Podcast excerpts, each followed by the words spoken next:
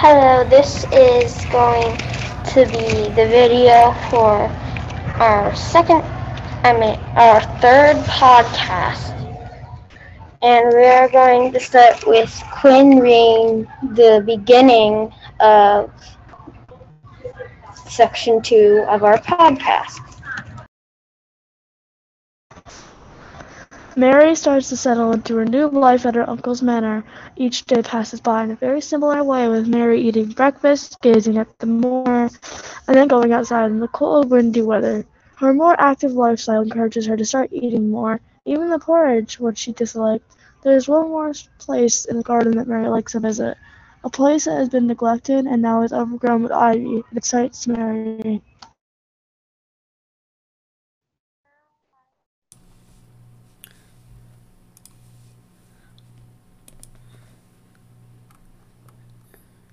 Now Lila will read what happened in section two She, of the podcast, middle of section two.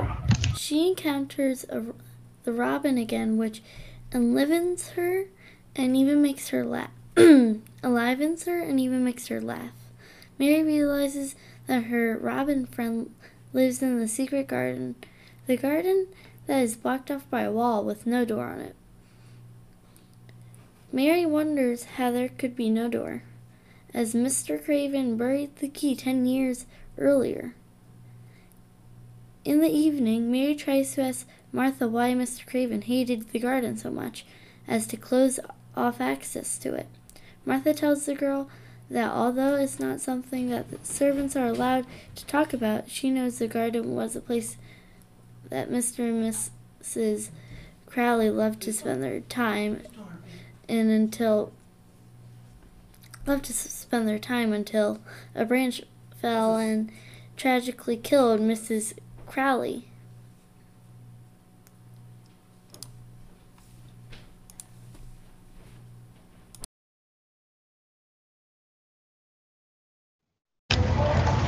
Now I will read. Now I will read the end of section two of the podcast. It is a very windy night, and the howling sounds of the wind remain remind Mary of the child crying although the noise more inside of the house than outside of it.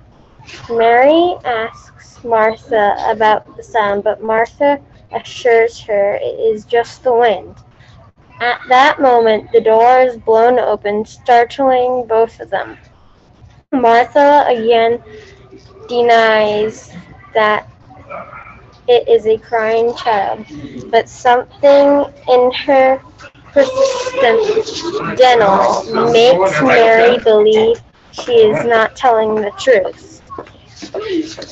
And that is the end of